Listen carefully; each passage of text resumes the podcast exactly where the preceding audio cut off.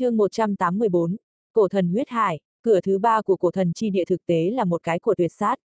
Gần như rất ít người có thể xông qua. Cổ thần chi địa tồn tại bao nhiêu năm, sư phụ của lục dục ma quân cũng không phải là người đầu tiên xông vào. Nhưng cũng giống như những người xông vào trước đó đều bị ngăn cản ở cửa thứ AB. Du hồn của tịch diệt giới không thể tiêu diệt một cách dễ dàng. Hơn nữa số lượng của chúng đông đảo, mặc dù bị chết đi thì chỉ cần thôn hồn vẫn còn tồn tại thì chúng lại sinh ra.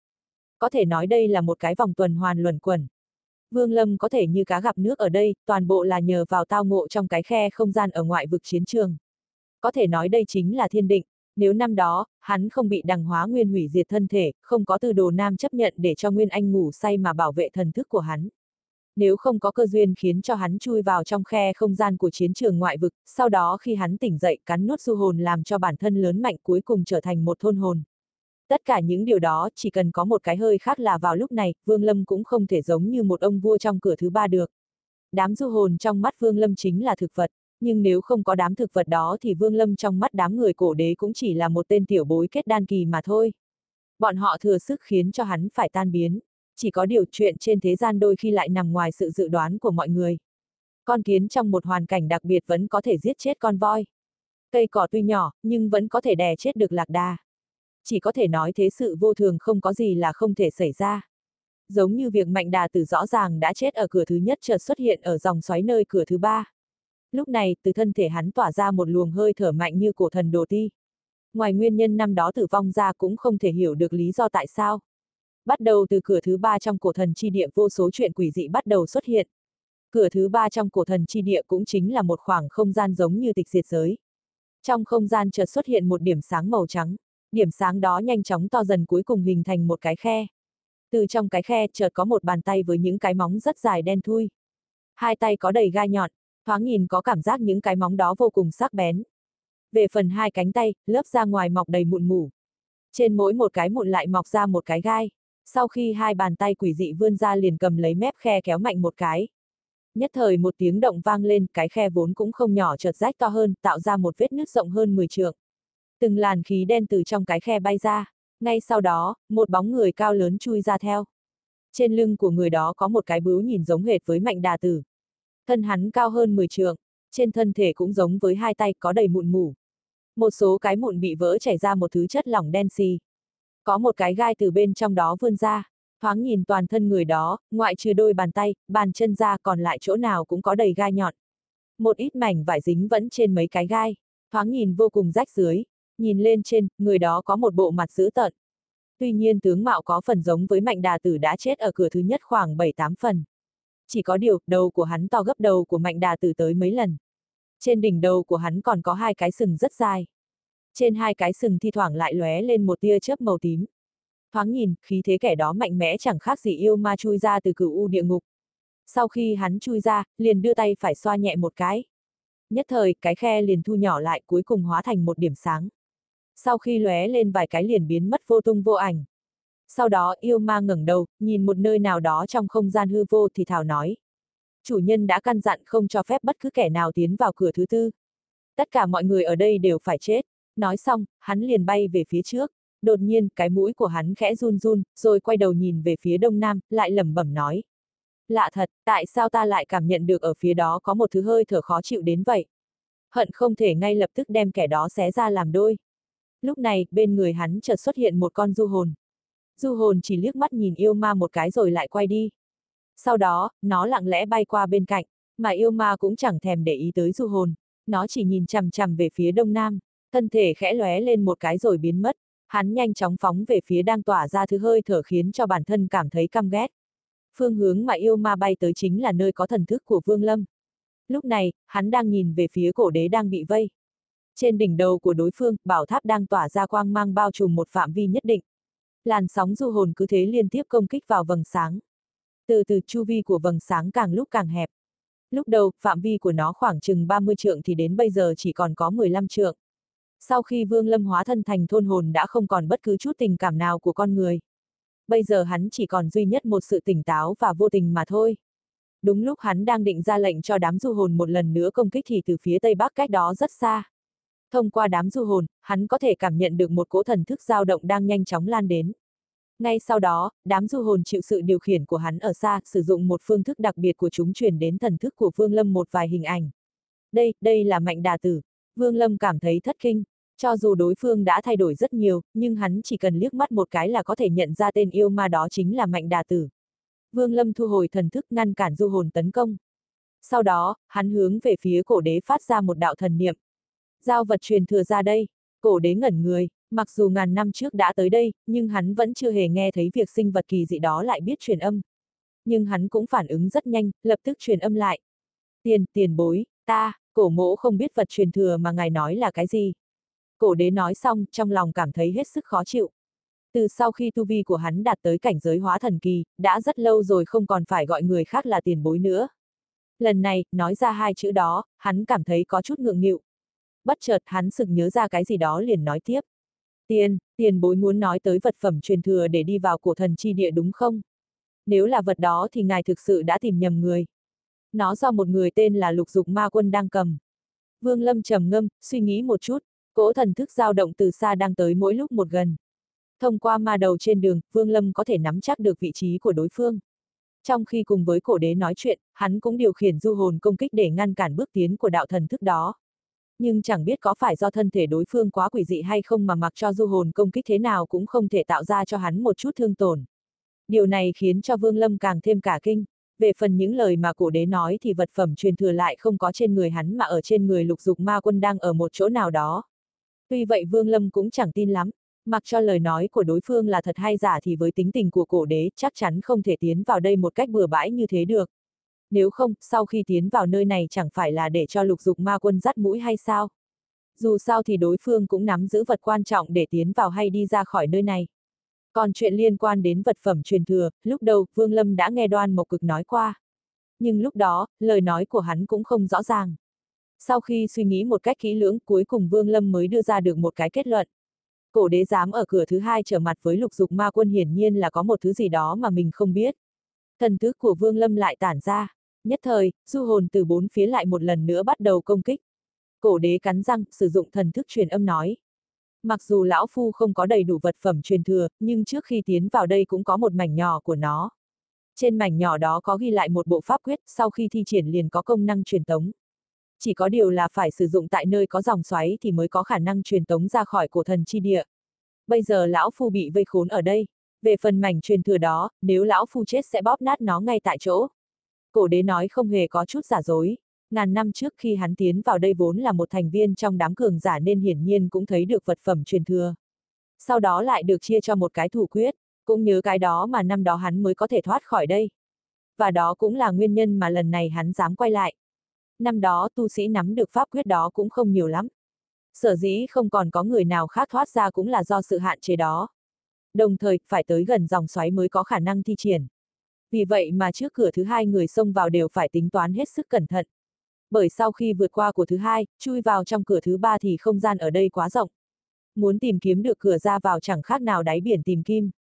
Hơn nữa phải lo tới chuyện thần thức có thể thu hút đám sinh vật kỳ dị trong không gian vì thế mà không dám để thần thức lan ra quá xa.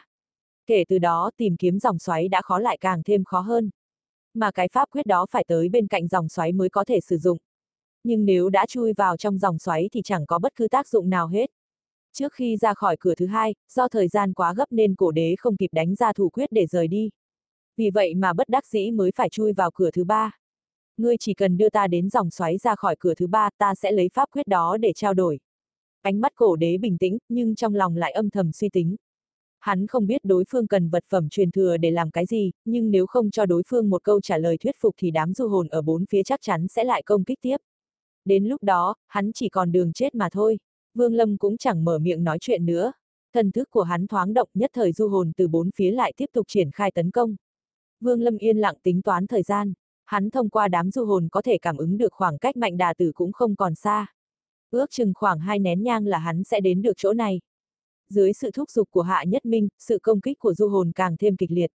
Đồng thời do thời gian gấp gáp nên thần thức của Vương Lâm lập tức tản ra gọi toàn bộ du hồn trở về tham gia công kích. Sắc mặt cổ đế tái nhợt, trong lòng hắn thầm nghĩ có lẽ câu trả lời vừa rồi của mình, hiển nhiên không phải là đáp án mong muốn của đối phương cổ đế cắn răng tiếp tục nuốt thêm một viên đan dược duy trì ánh sáng của ngọn tháp không tiêu tán. Nhưng sự công kích của du hồn liên miên bất tuyệt khiến cho cổ đế cảm thấy tuyệt vọng. Hắn lại truyền ra một đạo thần niệm, ta đưa pháp quyết đó cho ngươi. Sau đó, ngươi cho đám sinh vật kỳ dị này ngừng công kích đi. Nói xong, hắn vội vàng lấy ra một cái ngọc giản. Sau khi đặt lên chán một chút liền cầm trong tay, trong lòng hắn cảm thấy không yên cứ liếc mắt nhìn quanh. Thời gian khoảng một nén nhang trôi qua thần thức vương lâm thoáng động đám du hồn lập tức lui lại phía sau. Cổ đế thở phào nhẹ nhõm, hắn do dự một chút rồi cắn răng cầm ngọc giản trong tay ném ra ngoài. Sau khi ngọc giản bay ra, lập tức bị thần thức của vương lâm bao lấy. Hắn đảo qua một cái liền nắm được toàn bộ ghi chép bên trong. Sau khi cổ đế ném pháp quyết ra trong lòng hết sức lo lắng. Hắn sợ sau khi đối phương có được ngọc giản vẫn không buông tha hắn. Vương Lâm trầm mặc một chút, bất chợt du hồn bốn phía lại chuyển động ầm ầm lao tới triển khai tấn công. Cổ đế cười thảm, nét mặt lộ vẻ oán độc, hắn điên cuồng thiêu đốt linh lực duy trì quang mang của ngọn tháp không biến mất. Chỉ có điều du hồn quá nhiều, thoáng cái quang mang của ngọn tháp chớp lóe liên tục. Cuối cùng một tiếng động vang lên, bảo tháp không chịu nổi sự công kích của du hồn, liền xuất hiện một khe hở, sau đó vỡ làm đôi. Trong nháy mắt thân thể cổ đế chợt động biến mất tại chỗ. Đáng tiếc, sau khi hiện ra cách đó 10 trượng, cổ đế kêu lên một tiếng bi thảm. Vô số du hồn nhào tới người hắn bắt đầu thôn phệ với tốc độ cực nhanh. Lúc này, có một du hồn từ trong thân thể cổ đế chui ra cầm theo một cái túi chữ vật bay tới bên cạnh Vương Lâm. Vương Lâm thu lấy rồi nhanh chóng bỏ đi, hắn cũng không đi tìm đám tu sĩ khác mà nhanh chóng quay về vị trí thân thể của hắn đang ẩn nấp. Trong hư không, thân thể cổ đế nhanh chóng khô quát. Hai mắt hắn mở to, mặt xám ngắt, xung quanh cơ thể hắn, Nguyên Anh không ngừng phun ra ngọn lửa, ngăn cản du hồn cắn nuốt. Nhưng cũng chỉ có thể ngăn cản được một lúc nhất thời chứ không thể khiến cho chúng bỏ đi. Cho dù pháp bảo bổn mạng của hắn cũng không bị hao tổn, hay tu vi của hắn vẫn là hóa thần trung kỳ thì cũng không có cách nào ngăn cản được nhiều du hồn thôn phệ như thế. Sau khi Vương Lâm bỏ đi không lâu, thân thể yêu ma của Mạnh Đà Tử giống như một đạo lưu tinh đã lao tới nơi này. Hắn liếc mắt một cái liền nhìn thấy cổ đế, hắn hơi nhíu mày bởi hơi thở khiến cho bản thân cảm thấy căm ghét lại không có ở đây. Hắn đang định truy đuổi bất chợt dừng lại, nhìn chằm chằm về phía cổ đế, hai mắt chớp chớp. Bàn tay của hắn chộp về phía cổ đế, thân hình khô quắt của đối phương liền bị hắn nắm trong tay. Tay hắn khẽ run lên mấy cách đám du hồn đang cắn nuốt nguyên anh chợt bị một nguồn năng lượng đẩy văng ra khỏi cổ đế. Sau khi toàn bộ du hồn tản đi, hắn giơ tay lên kéo mạnh một cái, ngay lập tức một cái khe không gian liền xuất hiện. Yêu ma nhếch mép cười lạnh rồi ném cổ đế vào trong. Liếc mắt nhìn vào trong cái khe không gian có thể thấy được một thế giới đỏ tươi như máu. Khắp mọi nơi bị một màu đỏ của máu bao trùm, ngay cả bầu trời cũng đỏ sậm giống như bị một làn máu tươi thấm đẫm. Trên mặt đất màu đỏ có vô số tu sĩ đang khoanh chân ngồi. Hình dạng của bọn họ cũng giống hệt với thân hình yêu ma của mạnh đà tử. Tất cả đều có sừng trên đầu, số lượng sừng của mỗi người nhiều nhất là bốn cái. Trong thế giới đỏ tươi đó có vô số những cây cột đá nhọn hoắt. Trên mỗi cây cột lại có một vị tu sĩ đang khoanh chân ngồi. Đưa mắt nhìn quanh, số lượng cột đá rất nhiều. Ở vị trí rất xa có một cây cột đá rất to cao chọc trời. Trên cây cột đá đó có một vị tu sĩ toàn thân đỏ tươi. Do hắn cúi đầu nên không thể nhìn rõ khuôn mặt, nhưng từ thân thể hắn đang tỏa ra một khí thế cuồng ngạo. Sau khi cổ đế bị ném vào đó, nguyên anh trong cơ thể hắn vẫn chưa bị du hồn cắn nuốt. Hắn mở hai mắt ra, nhất thời, sắc mặt lập tức thay đổi. Xích hỏa ma quân, nam cuồng ngô bại, thiên ma tán nhân, các ngươi, các ngươi vẫn chưa chết. Cổ đế vô cùng hoảng sợ, trong đám yêu ma xung quanh, hắn có thể nhận được mấy người. Mấy người đó cách đây ngàn năm đã cùng hắn đi vào cổ thần chi địa nhưng bị chết ở đây. Chẳng hạn như xích hỏa ma quân chính là bị chết ở cửa thứ hai trên cấm sơn. Cổ đế đã tận mắt nhìn hắn bị lôi điện màu tím oanh kích toàn thân hóa thành cho bụi. Ngay cả Nguyên Anh cũng không kịp ly thể mà bỏ chạy. Còn Nam Cuồng ngô bại, hắn bị chết trong cửa thứ ba.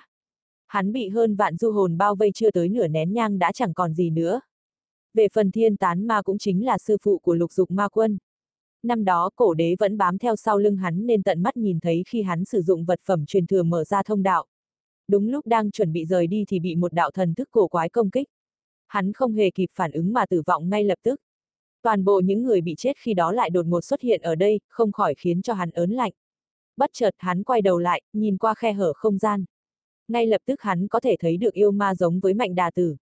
Mạnh đà tử, cổ đế nheo mắt lại. Đúng lúc đó, cái khe không gian liền khép lại. Cổ đế cảnh giác đưa mắt nhìn quanh. Nơi đây có rất nhiều tu sĩ. Nhưng hiển nhiên tất cả bọn họ trong bao nhiêu năm qua cũng đều bỏ mình trong cổ thần chi địa. Hoan nghênh ngươi tới yêu thần huyết hải một thanh âm khàn khàn từ trong huyết sắc từ từ truyền đến. Lại nói về Vương Lâm, tốc độ thần thức của hắn cực nhanh, không mất quá nhiều thời gian liền có thể bay ngang qua cửa thứ ba. Được nửa đường, hắn chợt dừng lại, thông qua cảm ứng của du hồn hắn có thể nhận thấy được biến dị từ chỗ cổ đế. Hắn có thể nhìn thấy mạnh đà tử mở ra một cái khe không gian rồi ném cổ đế vào trong đó. Thậm chí, khi cái khe không gian mở ra, hồng quang trong đó phát ra cũng đều bị hắn thông quan du hồn quan sát được một chút. Vương Lâm suy nghĩ một chút, lúc này mặc dù hắn đã có được ngọc giản ghi chép pháp quyết nhưng lại không thể bảo toàn được tính mạng của cổ đế. Vì để an toàn, hắn để ý tìm kiếm đoan mộc cực uông thanh Việt cùng với lục dục ma quân.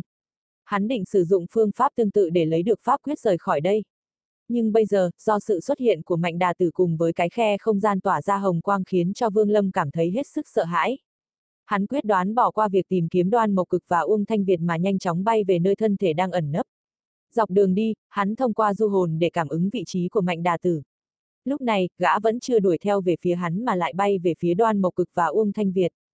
Sau khi biết được điều đó, hắn vội vàng tăng tốc độ nhanh chóng về tới nơi thân thể đang ẩn nấp.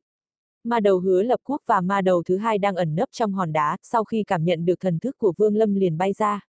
Thần thức của Vương Lâm lóe lên nhanh chóng chui vào trong hòn đá trở về thức hải. Chẳng mất quá nhiều thời gian, hắn liền mở hai mắt. Thần thức của hắn trên đường đi được tầm bổ nên đã mạnh lên không ít. Thân thể hắn thoáng động liền từ trong hòn đá chui ra. Ngay sau đó, hắn chẳng hề do dự hướng về phía cửa thứ tư mà bay đi. Sắc mặt Vương Lâm hết sức âm trầm, sự xuất hiện đột ngột của Mạnh Đà Tử làm rối loạn toàn bộ kế hoạch của hắn. Nhất là hình dáng yêu dị của Mạnh Đà Tử khiến cho hắn cảm thấy sợ hãi. Quan trọng nhất là Mạnh Đà Tử không sợ sự công kích của du hồn. Đây mới là nguyên nhân chính khiến Vương Lâm quyết tâm rời khỏi cửa thứ ba. Hắn biết rằng tu vi của mình so với lão già đó chẳng khác nào đứa trẻ đứng trước mặt người lớn. Nếu nơi đây không phải là tịch diệt giới có rất nhiều du hồn thì hắn cũng chẳng dám đối mặt với bọn họ. Bây giờ, du hồn không có hiệu lực đối với mạnh đà tử thì Vương Lâm cũng chẳng còn ưu thế nữa. Một khi gặp phải đối phương thì chỉ có đường chết mà thôi. Thậm chí đối phương chỉ cần phất tay một cái là hắn biến thành cho bụi ngay tức khắc. Vương Lâm biết mình biết người, đừng tưởng dọc đường đi hắn chiếm hết thượng phong. Trên thực tế tất cả mọi thứ đều là do hắn có thể lợi dụng ngoại lực. Nếu năm đó, mạnh đà tử không bị lốc xoáy bao vây thì hắn cũng chẳng có khả năng có cơ hội mà cắn trộm. Nhưng bây giờ, ngoại lực biến mất thì vị trí của hai bên lập tức thay đổi. Mặc dù Vương Lâm có gan to đến mấy cũng không thể không quyết định bỏ đi. Vương Lâm không phải là một kẻ thiếu quyết đoán. Một khi đã đưa ra quyết định hắn chẳng hề lưỡng lự, nhanh chóng bay về phía cửa thứ ba. Trên đường đi, ngay cả du hồn hắn cũng không thôn phệ mà chỉ lợi dụng từng giây từng phút một rời đi thôi. Thực ra, nếu Vương Lâm bỏ qua thân thể, lợi dụng trạng thái phi hành của thôn hồn thì hắn có thể bay nhanh hơn rất nhiều. Đó cũng là nguyên nhân tại sao lúc trước hắn để cho thần thức ly thể. Vừa mới đi được một nửa đường, Vương Lâm chợt ngừng lại, quay đầu nhìn về phía sau. Nét mặt của hắn càng trở nên âm trầm, phương hướng mà hắn quan sát rõ ràng là vị trí của đoan mộc cực và Uông Thanh Việt. Trong khoảng khắc vừa rồi, hắn thông qua du hồn đã nhìn thấy được một cảnh hết sức sợ hãi dưới sự công kích của Mạnh Đà Tử, Đoan Mộc Cực và Uông Thanh Việt cũng chẳng chịu được lâu. Sau đó, Mạnh Đà Tử liền mở ra một cái khe không gian. Đột nhiên từ trong cái khe có một cánh tay yêu ma thò ra tóm lấy hai người mà lôi vào trong. Trên cánh tay của yêu ma có đầy gai tỏa ra một thứ hơi thở tà dị, khiến cho người ta nhìn thấy mà kinh. Nét mặt Vương Lâm hết sức âm trầm, tiếp tục bay về phía trước. Lúc này, hai con ma đầu đều bị hắn thu lại. Sau khi uống một hớp linh dịch lớn, hắn liền sử dụng toàn bộ linh lực trong cơ thể mà bỏ đi. Hắn có thể cảm giác được yêu ma mạnh đà tử đang sử dụng một tốc độ cực nhanh đuổi theo hắn. Dọc theo đường đi, Vương Lâm hết sức vội vã, nét mặt hắn âm trầm trong lòng thầm tính toán. Nếu theo tốc độ bây giờ, hẳn là hắn có thể chạy tới dòng suối trước khi đối phương có thể đuổi kịp. Nhưng đúng lúc này, yêu ma mạnh đà tử chẳng biết sử dụng phương pháp gì mà toàn thân hắn tỏa ra ánh sáng đỏ rực tốc độ tăng nhanh hơn mấy lần. Trong nháy mắt khoảng cách giữa hai bên thu ngắn lại hơn nữa tốc độ của hắn chẳng những không giảm mà càng lúc càng nhanh. Vương Lâm hoàn toàn có thể nhìn thấy được điều đó, trong lòng hắn lập tức trầm xuống, dựa theo tính toán của bản thân thì chỉ cần khoảng chừng một nén nhang là đối phương có thể đuổi tới đây. Mà từ nơi này đến cửa ra khỏi cửa thứ ba cần khoảng thời gian tới hai nén nhang. Thần thức của Vương Lâm lập tức đảo qua bốn phía, hắn thông qua du hồn cảm ứng khu vực xung quanh, đột nhiên ánh mắt của hắn nhìn chằm chằm về một phía trong lòng xuất hiện một suy nghĩ lớn mật. Hắn hơi trần trừ một chút rồi không nói hai lời, nhanh chóng thay đổi phương hướng, bỏ chạy. Trong lòng lục dục ma quân đang hết sức rối loạn, thần thức của hắn không dám khuếch tán ra nhiều lắm, vì vậy mà cho tới lúc này, hắn vẫn chưa thể tìm thấy được cửa ra khỏi tầng thứ ba. Suốt mấy năm tìm kiếm cuối cùng hắn mới có thể xác định được cửa ra chắc chắn là ở hướng Tây Bắc. Thực ra, phương hướng đó hai nắm trước hắn đã từng dò xét qua. Nhưng ở đó, số lượng du hồn có rất nhiều. Mặc dù trên người hắn có một loại pháp bảo thần kỳ, nhưng cũng không dám tùy tiện xông vào. Vì vậy mà hai năm qua, hắn thường thu hút một số lượng du hồn, sau khi tiêu diệt hết rồi mời chậm rãi đi tới. Từ đó tốc độ của hắn hiển nhiên là chậm đi không ít nhưng được cái ổn định. Cứ theo tốc độ này, sớm muộn cũng sẽ có một ngày, hắn có thể đi vào cửa thứ tư thành công truyền tống vào trong cơ thể của cổ thần. Lúc này, hắn thu hút tới rất nhiều du hồn, đang chuẩn bị sử dụng thi thể người thanh niên trong tay để tiêu diệt. Bất chợt nét mặt hắn thay đổi, thần thức của hắn nhanh chóng tản ra. Mặc dù không dám tản ra quá xa, nhưng trong phạm vi trăm trượng bất cứ thứ gì lay động cũng đều có thể phát hiện. Hắn chỉ thấy một người thanh niên, xuất hiện ngoài trăm trượng. Lục dục ma quân vừa nhìn thấy người đó liền ngẩn người. Nhưng hắn nhanh chóng nhe răng cười quát, tự chui đầu vào lưới. Vương Lâm lạnh lùng nhìn chằm chằm lục dục ma quân tốc độ không giảm mà còn nhanh hơn. Bên người hắn xuất hiện vô số du hồn, đám du hồn đó giống như đám hộ vệ bao quanh thân thể Vương Lâm. Lục dục ma quân vừa mới định hành động liền dừng lại cao mày nhìn chằm chằm vào đám du hồn bên cạnh Vương Lâm mà cảm thấy kinh hãi. Đám sinh vật mà hắn vô cùng e ngại không ngờ chẳng làm tổn hại đến tên tiểu bối mà còn muốn bảo vệ cho hắn. Điều này khiến cho đáy lòng lục dục ma quân càng thêm khiếp sợ. Vì vậy mà hắn không dám coi thường vọng động, ánh mắt lạnh lẽo nhìn chằm chằm Vương Lâm, hắn muốn nhìn xem tên tiểu bối đáng chết định làm cái gì. Khi Vương Lâm còn cách lục dục ma quân ngoài trăm trượng, hắn liền dừng lại. Sở dĩ vừa rồi hắn để cho đám du hồn hộ vệ bên người chính là muốn nhắn nhủ một điều với lục dục ma quân không nên coi thường mà vọng động. Đến lúc này, tín hiệu nhắn nhủ của hắn đã thành công. Quả nhiên đối phương cũng không tùy tiện ra tay.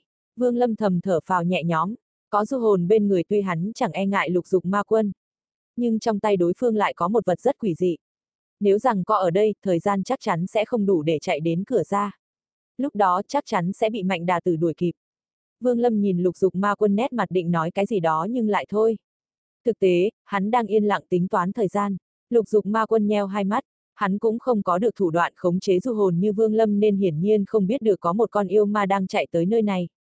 Vì vậy sau khi thấy Vương Lâm định nói cái gì đó nhưng lại thôi, trong lòng hắn cảm thấy rất tò mò. Tuy vậy, hắn cũng chỉ nhếch mép cười lạnh, nếu không phải e ngại số lượng du hồn bên người Vương Lâm có rất nhiều thì hắn sẽ chủ động ra tay. Nhưng bây giờ, hắn cũng chẳng muốn gây thêm rắc rối. Vì vậy lục dục ma quân hừ lạnh một tiếng, nói. Lần này tạm bỏ qua cho ngươi, cho ngươi ba nhịp hô hấp biến nhanh cho lão phu. Trong lòng Vương Lâm thầm đếm mấy nhịp hô hấp rồi mỉm cười. Trong lòng hắn thầm nghĩ chính là lúc này hắn lập tức ngẩng đầu ôm quyền với lục dục ma quân rồi nói. Đa tạ, nói xong, hắn nhanh chóng vọt về đám du hồn hướng Tây Bắc. Lục dục ma quân nhướng mày, trong đầu đang suy nghĩ thì chợt biến sắc. Trong mắt hắn chợt thấy một đạo lưu tinh màu đỏ đang từ xa phóng tới. Trong nháy mắt nó liền xuất hiện cách lục dục ma quân hơn trăm trượng.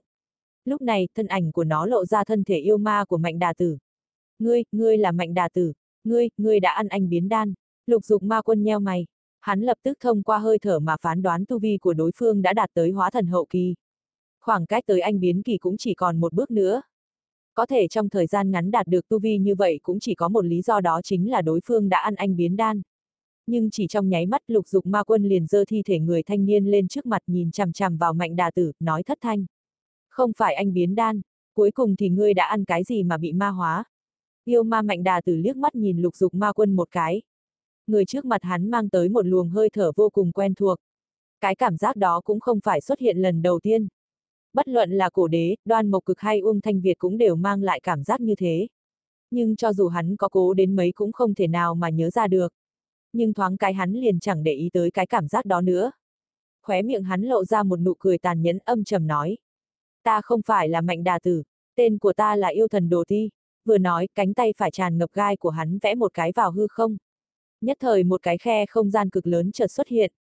Từ trong cái khe tỏa ra quang mang màu hồng, ngay sau đó, một cái thân ảnh huyết sắc cao chừng 10 trượng chui ra. Người này giao cho ngươi, ta tiếp tục đuổi theo.